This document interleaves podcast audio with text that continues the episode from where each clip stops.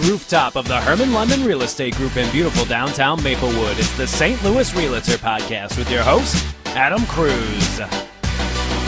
Welcome, welcome everybody to this week's podcast. Today is, I think, Tuesday, October 28th, a couple days before Halloween. I hope you've got your costumes ready.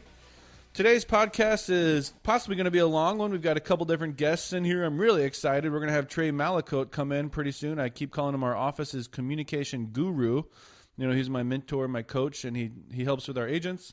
Um, we're going to talk about some problems that I've been seeing lately on deals we've been doing with loan commitment dates. I'm going to talk a little bit about working with a realtor if you're going to buy a new construction home or build a home. I want to share a lesson that I learned this week in a deal that I was doing. I'm going to get real detailed and go through the numbers of a two family building that I'm considering purchasing with a friend.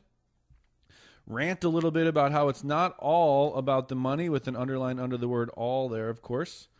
And I already mentioned we're going to have Trey come in. And then, last but not least, we're going to have John Charlton come in and give us a little update on some loan stuff. So, I'm going to jump right into talking about working with a realtor for new construction. I was out of town this weekend. I've been working with a few buyers, a couple, and we've been looking at homes all over the kind of Ballwin, Fenton area. And, you know, we've been looking at existing homes. We've been talking about new construction, though, because I think that's really what they're going to want. The homes that we walk into that are basically brand new are really what seems to excite them. And so we've been looking at different options for builders, you know, build on an existing lot, buy a house, tear it down, build a brand new house, or find a house in a subdivision somewhere that a builder owns the entire subdivision and, you know, hire that builder to build a home there. Uh, while I was out of town, they went to a subdivision and they found basically fell in love with homes that could be built. There was one already built there. And I just want to talk a little bit about working with a realtor when you're buying a new construction home. First of all, should you work with a realtor when you're buying new construction? Of course, I'm going to say yes, but I think that it's for lots of different reasons. It's not necessarily just for negotiation because negotiating with the builder on a new construction home can be a little bit complex. Sometimes you can negotiate the price of the home. Sometimes you can negotiate some of the upgrades like, you know, upgrading the flooring. Sometimes you can negotiate things like the lot premiums, that type of thing. There's some negotiating to be done, uh, but you know your realtor can help you with that. And like I would say to any buyer that's buying a property, it's kind of like why not work with a realtor? Why not have someone on your side representing you, helping you through the process that you're not paying them anyway. So uh, when you do go to a builder site, if you're if you're not with your realtor, make sure that you tell the builder that you are working with the realtor and sign them in. You, they all have little cards that you fill out and just put on there. Yes, I'm working with the realtor, and here's their name. Um, and the realtor basically can help you understand the process. the The builder is going to put a lot of things in front of you, and there's a lot of numbers to throw at you. Um, one example is talking about lot premiums. So my buyer was like, "Yeah, yeah, what's the, what's that? What's a lot premium?" And essentially, every builder does things a little bit differently. But when you see a sign that says new homes can be built here from the 400s type of thing, you're probably not going to pay 400 for that house. You know, you might end up paying 450, but you could do updates that might turn it into a $600,000 home depending on what you want to do. Do you want to add a third car garage, whatever? Or are you going to the example of the lot premiums are the builder might charge extra for certain lots in the subdivision if they are overlooking water or if they have a walkout or if they back to the golf course instead of backing to the woods or or that type of thing. So, I mean, you use a realtor to help you buy an existing home, you know, show you the homes, negotiate the deal, work you through inspections, understanding financing and all that stuff. I think it only makes sense to use a realtor to help you buy a new construction home that includes all the things I just mentioned, plus all the details that go into building a home, negotiating all that what upgrades should I do? You know, as an example, you want to custom tailor the home to be comfortable for you and your family so you're going to enjoy living there. But there's some upgrades that I suggest that you don't do. You know, we were looking through a home recently that the guy who built it had really, really custom tailored it to himself. So he turned one of the third bedrooms into a much smaller bedroom, basically only big enough for his tanning bed to fit in there. I guess he was a single guy, a bachelor, and he wanted a tanning bed. So Was that a smart move for him? Maybe. I guess he really likes it, but for resale, definitely not because my clients were like, absolutely not. This home won't work for us because it's not really a third bedroom. So there's some updates that you really don't want to make that will you know make de- sort of devalue the home or make it not a great resale property but there's some that you might make. Like if you can add a three car garage at this time say for $10,000 or $12,000 it might be a really smart move to do now because you can't really add a third car garage to the house 6 years from now when you're going to sell the home. So uh, that's what my commentary about working with a realtor for building new construction. Next up, I guess I'm going to talk about my lesson learned of the week. You know, I, I try to be humble so I can share examples of mistakes that I made. And uh, my lesson that I learned this week is to be specific. And I already knew this. I already I always tell my agents when we're doing training, be specific. Tell you know, try to be as extremely clear as you can. Let's solve problems before they happen. Let's let's make sure everyone knows what's going on so you don't have to fight it later. So, on our sales contract there is a paragraph called inclusions. And basically most of the things in the home like the stove and the light fixtures and the garage door opener and all that stuff is considered to be real property. It's not personal property. It automatically goes with the home. But then there's a few things that you have to be specific about. For example, the washing machines, for example, the refrigerator, for example, a flat screen TV if you want it. And your realtor should really write in there those specific things. Now, I always write in all present and existing fixtures and appliances convey. Most of the time, I'll also then write comma washer, comma dryer, comma refrigerator, right? Being specific.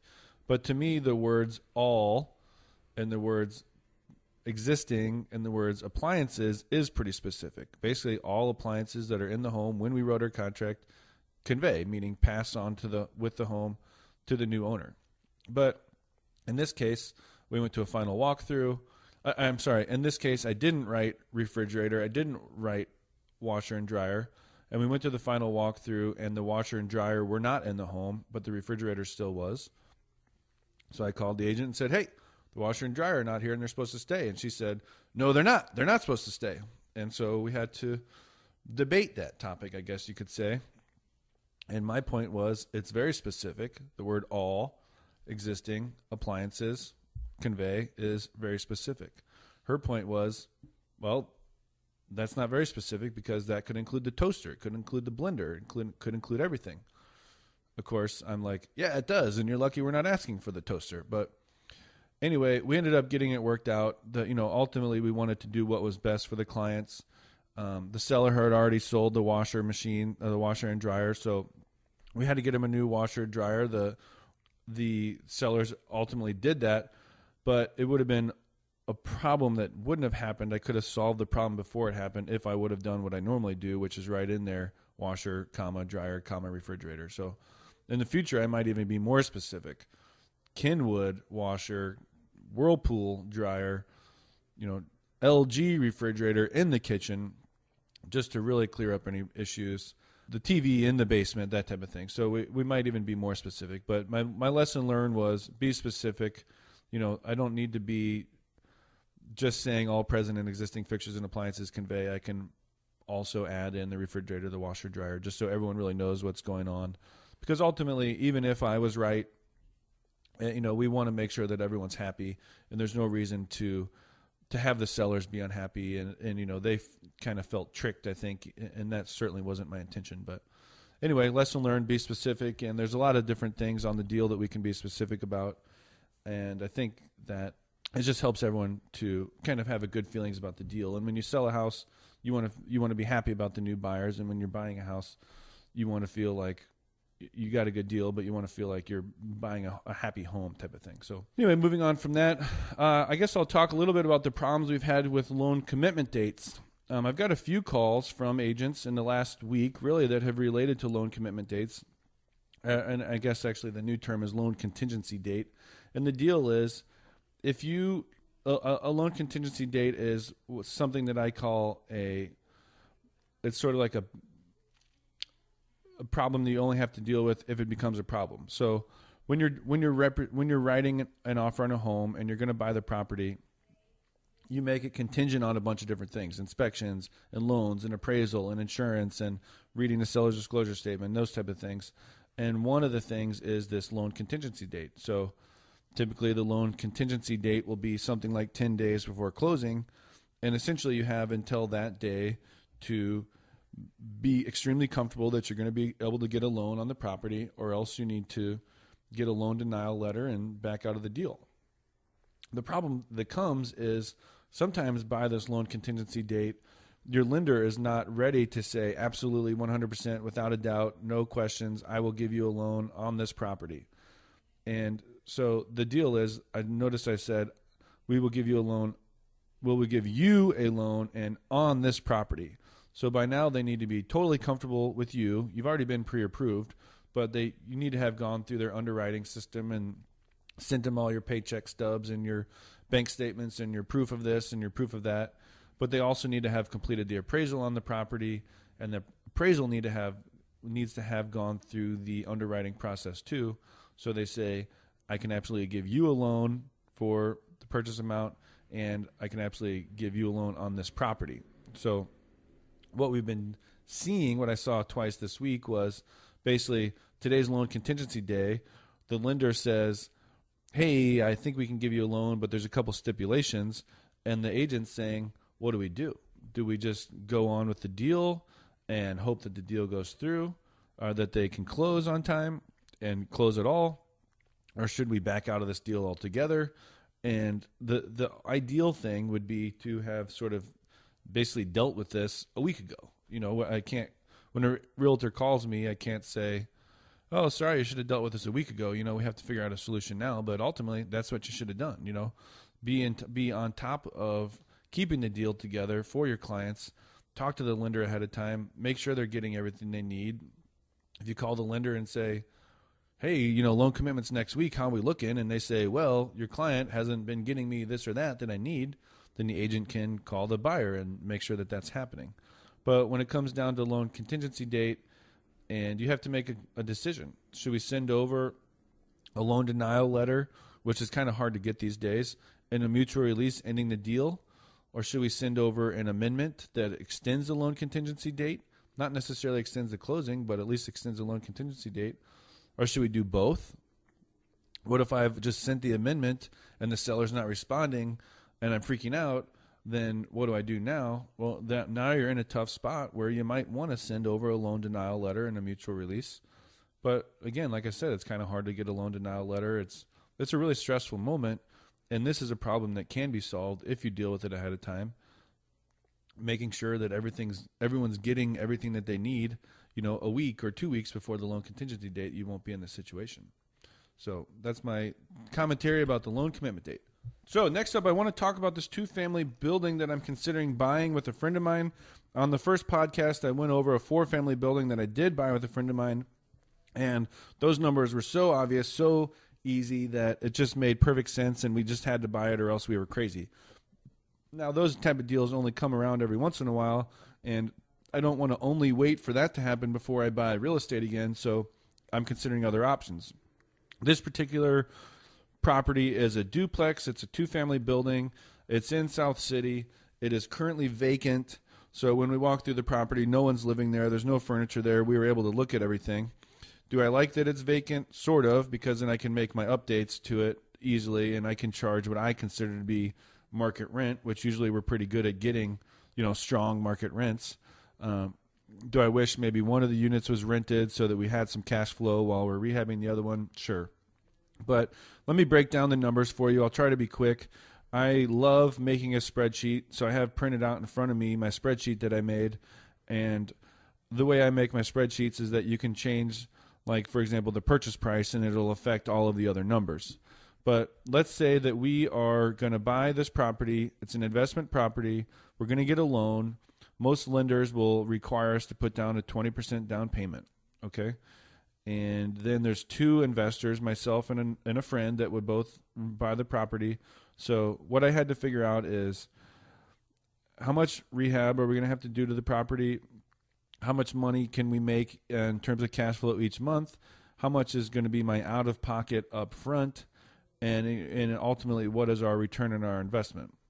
So let's look at a purchase price of $100,000 for this property. It's actually listed a little bit higher than that, but let's say we can get it for 100.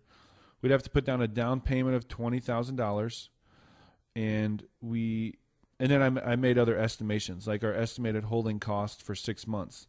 In this case that is um, figuring out our mortgage payment including principal, interest, taxes and insurance, which I believe broke down to about $650 or so so our estimated holding cost for six months is six months is about forty two hundred dollars. Uh, I said a minimum holding cost if we only had to hold it without any rent of two months broke down to be about fourteen hundred dollars. And then our rehab charges, we're going to put in some new windows, we're going to do some painting, patch some of the roof, do a little bit of waterproofing to the basement.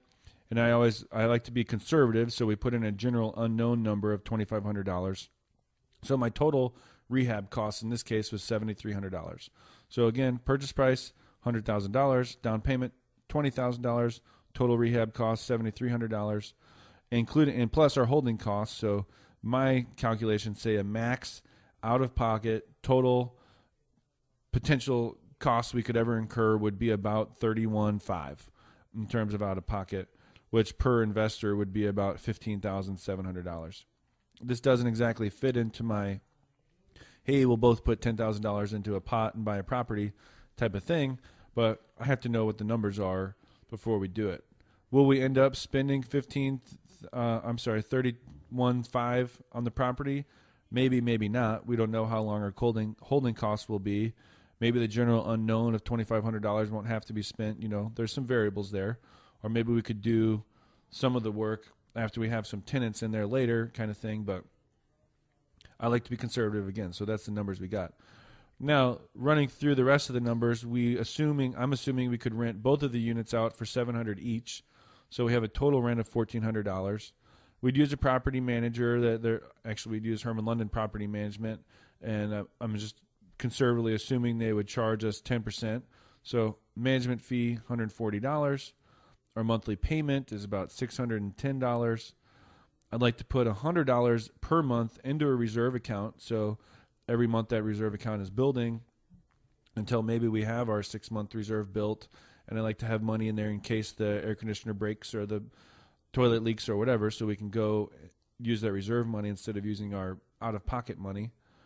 Um, so basically, we're total rent fourteen hundred a month minus the management fee minus the monthly payment for the principal and the loan minus the reserve amount we're going to have a net income of $552. So per investor, we'd be making $275 a month. To me, that's not that exciting, especially if I just wrote a check for $15,000. It's not that exciting to get, you know, $276 in my account each month. Um, but you have to look ultimately, I guess, alt- at the return on your investment. So if we did this deal, my estimation is it will take us about 52 months to get – our investment back, which is just under four and a half years.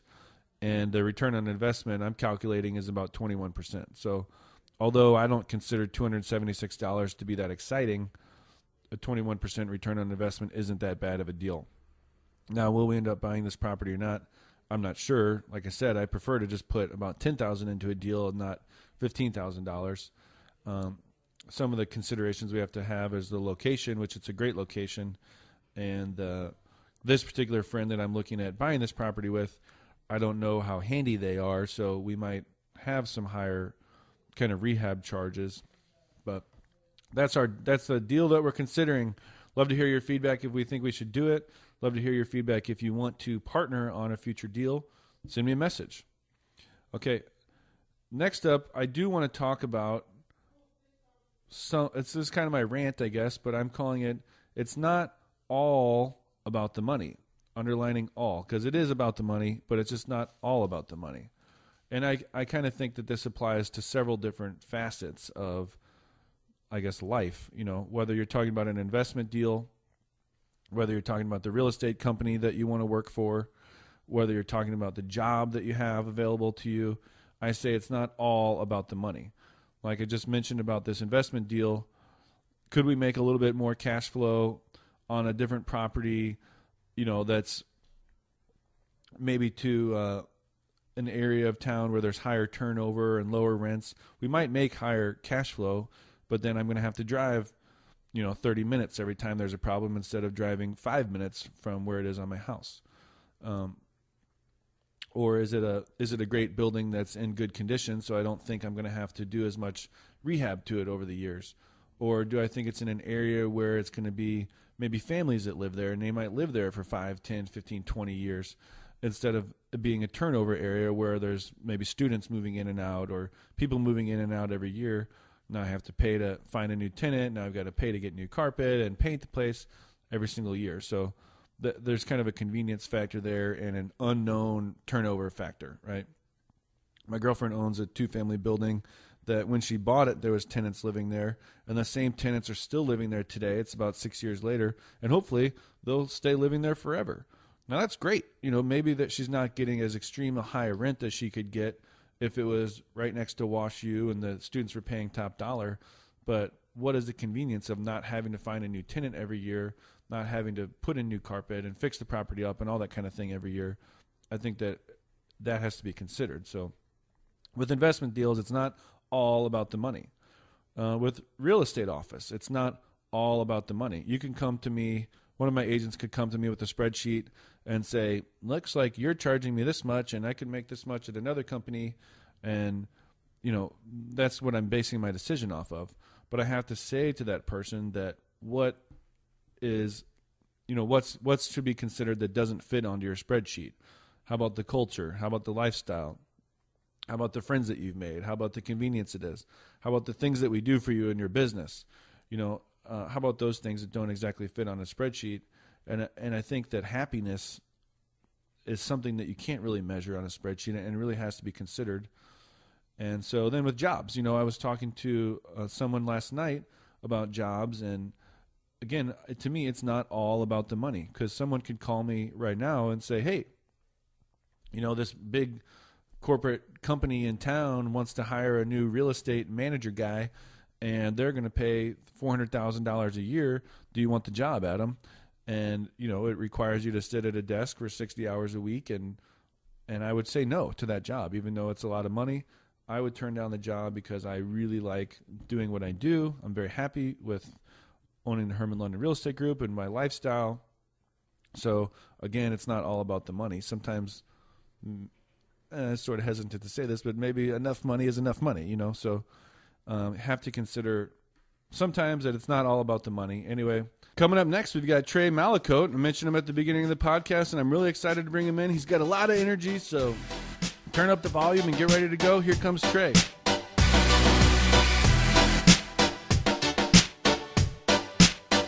All right, well, up next here, we've got Trey Malicote. He's our office's communication guru, I like to call him. He's been putting on seminars for us and meetings and helping us with recruiting, helping our agents become more successful, holding them accountable. And Trey, I have to ask you one question.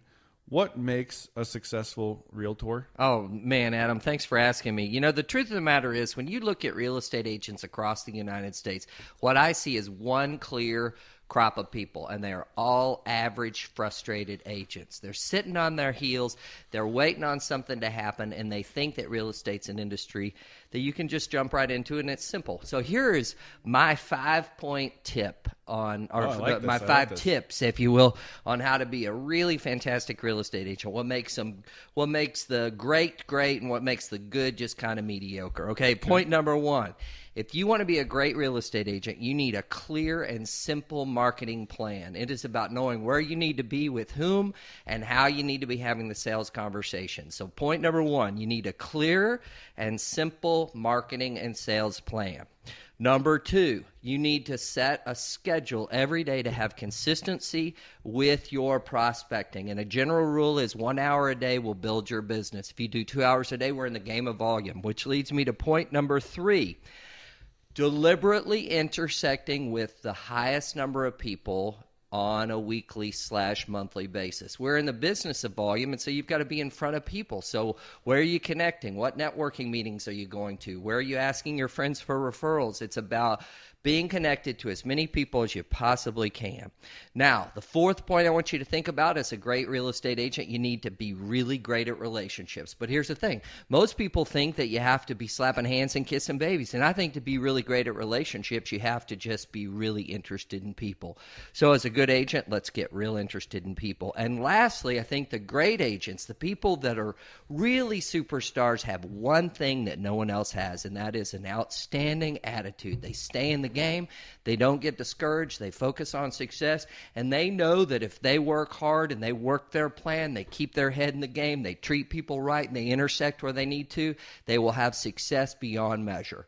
So there you go, Adam. That's my secret tips for how to be a great agent. Okay, thanks, but don't run out the door yet Okay. because I appreciate that, and you've been teaching us a lot of those things, and this is great. I think that some of us probably know this stuff, right? Yeah. A lot of realtors probably know this. Once they do know this, how do we get to the real issue? What is causing them not to do this? What are you seeing realtors? I've heard it before. You've heard it before. Oh, I don't have my business card, so I'll wait a week and a half until my business cards come in before I do anything. Right, right. Or I made ten calls and not twenty because I don't have time because I've got my kids or something. Gotcha. So that's why I'm not successful. What, wh- how do we dig deeper? Because Ah. I, one of the things I love about you is you help us dig deeper and get past, you know, the proxy issue or whatever. Yeah, yeah, yeah. That's a great question. Well, I can tell you straight up, in all the, and I would imagine in my business, I probably counseled personally over a thousand people, Right. just as business folks. And the one thing that I've realized is no matter what you look at, when somebody has a plan that they're not working, when someone has a desire to grow and they're not growing, when somebody has a relationship that they want to improve but they're not improving it, when somebody wants to show up in the world differently but they're choosing not to do it, it comes down to one clear thing.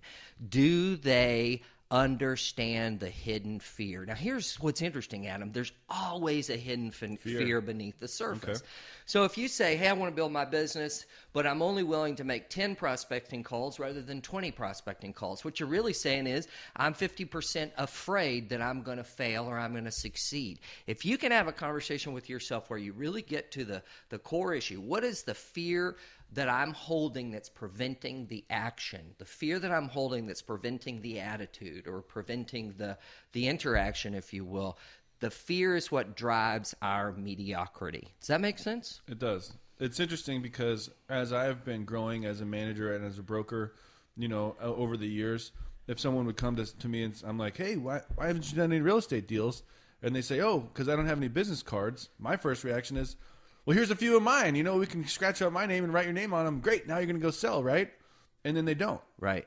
and that's the that's the thing that's crazy to me is that it's not about the business cards or whatever. Like you're saying, it's deeper. Yeah, it's yeah. a fear or there's something, right? Right, right. Is well, it you know, always fear? I, I think it's I think fear's on on one level, but I think there's a sub level that you can even go to that's that's more significant. And when you really look at how people live in the world, how many people do you know actually get out of bed every day and feel great about who they are, confident about their work, thankful and grateful for their abilities and their skills. They're celebrating their own unique gift and they use that unique gift to make the world better. There aren't a lot of people that do that. And I don't care what industry you're in, right?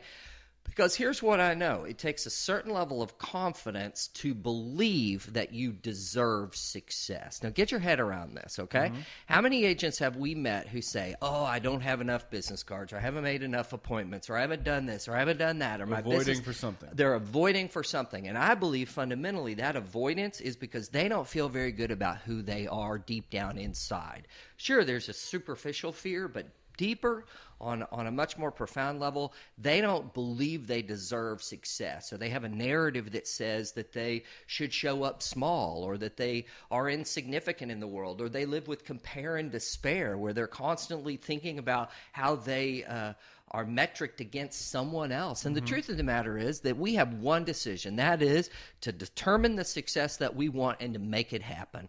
And here's the thing I don't care who's standing in the way or who you think's in the way or who's even on the same road with you. The truth of the matter is, you're going to choose success or someone else is going to, and it really has nothing to do with anybody else. So let me tie a bow around on all this for you. I think that if people can can look at those things that they're throwing up as roadblocks, and then the second step of that is to say, okay, I've thrown up a roadblock. What's the underlying core fear beneath that roadblock? Mm-hmm. And then to take it a step deeper and say, how do I really feel about myself in in relation to this task or to this job or to this opportunity. And if you're coming at things from an insecure perspective, you won't ever have the success that you need. So it's about showing up big, it's about showing up bold, it's about faking it till you make it sometimes, and it's about being the person that knows that you have a gift, a purpose, a mission and a value to this to this world, to this life that you're living, and you better just show up and do it. Here's the bottom line. Can I get bold? Can I get bold for Let's just one bold. second? Here's the bottom line. When I see people that are kind of halfway doing life, they're choosing to halfway do life because they don't believe they deserve a fantastic life. So I want you to get your head around the idea that if you showed up every day and you said, I deserve a life that is insurmountably bigger than I can even imagine, what would be different? Now that's the charge. Okay.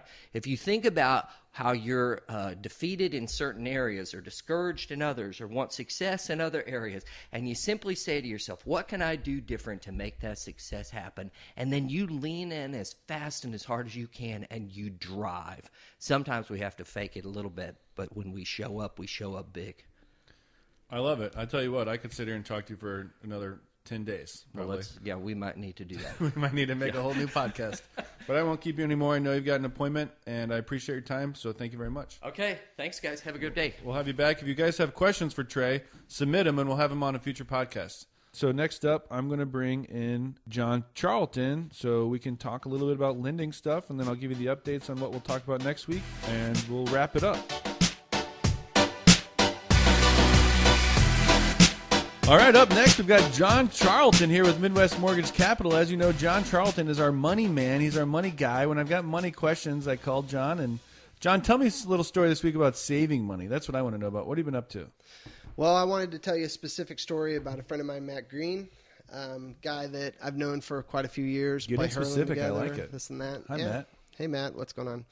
Um, but the story that I wanted to tell you is, is that a lot of times people think about saving money just in terms of, you know, can I lower my monthly payment? This is a situation where we're talking about saving a ton of money over the life of a loan. So Matt had a 30-year mortgage that he'd gotten in 09.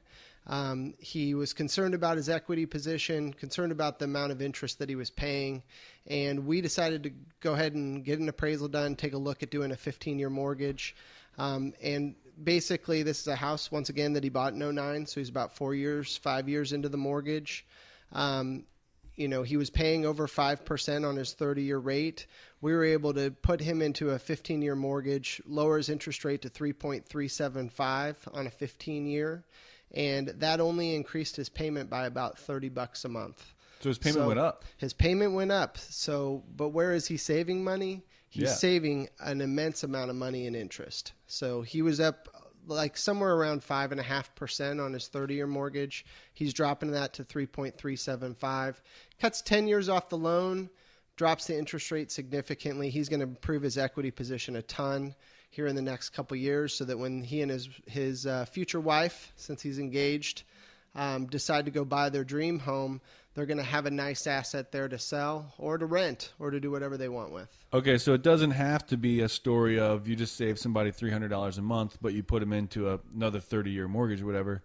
Correct. This is a case where he's paying a little bit more a month, but you're saying his principal is going down drastically every month as he every makes his month. payments. And having a 15 year mortgage, because I'm privy to this because I have one myself, it's a game changer as far as making mortgage payments. Because most of us that have a 30 year mortgage, we look at our, we don't even look at our more, you know, our balance each month because it's kind of depressing. It's like you're paying a bunch of interest, just a little bit of principal, and that loan really isn't going anywhere. A 15 year mortgage flips out on its head. You're paying a ton of principal down each month, and it just it looks good, and you want to look at your statement each month because you're just excited about how much you're dropping your principal each Is month. he planning on living in that house for a few more years? I I think he said he probably somewhere in the neighborhood of about five more years. His break even actually on the loan is super quick because of the low closing cost structure that we selected.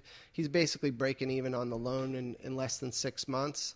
So after that, it's all candy. So if he would have said, "Hey, I'm going to live in this house for one more year," you might have said, "Let's not even bother refinancing you." No, actually, you know, people be surprised. There's ways in which I can structure a loan where a person doesn't have any closing costs if I can save you money and have zero closing costs, then there's zero reason not to do that loan, even if you're going to sell in a year. And just sell in a year. If he would have said, "Hey, I'm going to live here another ten years," would you have still done the same loan that you I think so him? because he could afford it. You know, it was basically his payment he was already making. You know, dropping ten years off the off the the length of the loan, and uh, and ultimately, you know, being without a mortgage is pretty sweet too. Um, most of us don't get to that point until we're old. You know, he could be a forty year old guy with no mortgage if he wanted to be. That's great. So when he calls me in five or six years to sell, or when he calls the Herman London Real Estate Group in beautiful downtown Maplewood, Missouri to sell, he's going to have a whole lot more equity, is what you're trying to tell me. He's going to have a whole lot more equity, and it's not really costing him more on a monthly basis. I mean, yes, it's costing him thirty dollars more a month, Uh-huh. but for that thirty dollars more a month, he's getting basically two hundred and fifty dollars in additional drop in his principal, Principal monthly. reduction. Mm-hmm. That's good to know. I'm always trying to figure out what people owe on their mortgages when I look on the tax records, when I look in our realist system and see, oh, they got a mortgage for 200,000 in 2010. I'm always kind of like, oh, so 4 years ago they owed 200. They probably owe 196 now or something. You know, your mortgage doesn't Sure. go down by that much. Doesn't go down that much if you're in a 30 year. year, but if you're in a 15 year, It goes down you might be down 20 grand, it might be more. And that explains it. And something I would say is that it's always good coaching for somebody you know who's going to be upgrading their home to have them have a look at a 15 year mortgage because the last thing you want is to have somebody who cannot you know move because they basically are in a position where if they sold their house they'd lose money you know this and that you know it may be that that, that that's that would be the case if this guy stays in a 30 year mortgage but if he in a 15 year he's building equity each month he's going to be in a great position when when he does want to move Can I ask you a zinger? go for it Okay, so this is sort of not on the topic of what we were talking about, but it is on the topic of money. You know, a few years ago, the government had that thing where I guess you, when you bought a new house, you were getting something like a five thousand dollar forgivable loan or an eight thousand dollar this or that. A couple years ago, they had these programs. eight thousand dollar tax credit, which that what it actually you had to repay, which nobody knew at the time. But and yes. they had three or four of them that kind of changed over the couple year period. That's why I'm sort of being vague about them. I guess a lot of Right. different people got a lot of different programs. sure. Is that causing people to not be able to refinance right now? No, the, none of that would, would matter. There's no there's no loan that you can't refinance out of because of a tax credit that you got. Um, you know, there's nothing like that. Do they have to pay those off to refinance? You know, specifically if you're talking about the the the main program that they rolled out what was a couple years ago It was for one year. They basically gave everybody an eight thousand dollar credit, tax credit to buy a home. So basically, a free eight grand is the way it was advertised by the government. But in reality, you're repaying that when you do your taxes each year, and it doesn't have really anything to do with um, your ability to refinance or to sell the property. It's not a uh, a tax lien or anything like that. It's just something straight with the IRS. I've talked to a fair amount of people who got one of those programs, whether it's the five thousand dollar one, the eight thousand dollar one, the the this or that one, and I think they sort of feel stuck in their home, mm-hmm. and they they want to turn it into a rental, but they can't, or they want to move, but they can't, or they want to sell, but they can't, or whatever. And I guess before they just assume that they're stuck, maybe they should give me or you a call, and we can figure that out because Yeah, they might not be so stuck, right? Yeah, and, and I mean, there's all kinds of of misinformation that's put out there. You know, I mean, a lot of banks do it. A lot of you know people do it to themselves because they think they understand something that maybe they don't. I mean, the best thing always is to get with a professional so they can have a look at what you have and and see how best to help you. John, how much does it cost to call you? Zero. Really? What's your phone number? 314-744-7851. Why don't we just go ahead and go over your NMLS number? That's 188910. Thanks for mentioning that. yeah, it memorized. Nice. All right, John, thank you very much. And thank you, everyone, for listening. And stay tuned. In the next podcast, we're going to have a couple more guests. We're going to have Darren Hefkin on, and he's going to talk about investing. And he's kind of a guru. He travels around and teaches classes. So I'm excited to have him in. And we'll have a couple more rants, a couple more lesson learned, a couple more deals of the week. And thanks again to Joey Vasovich, our producer, for putting this all together for us. We really appreciate you, Joey. And take care.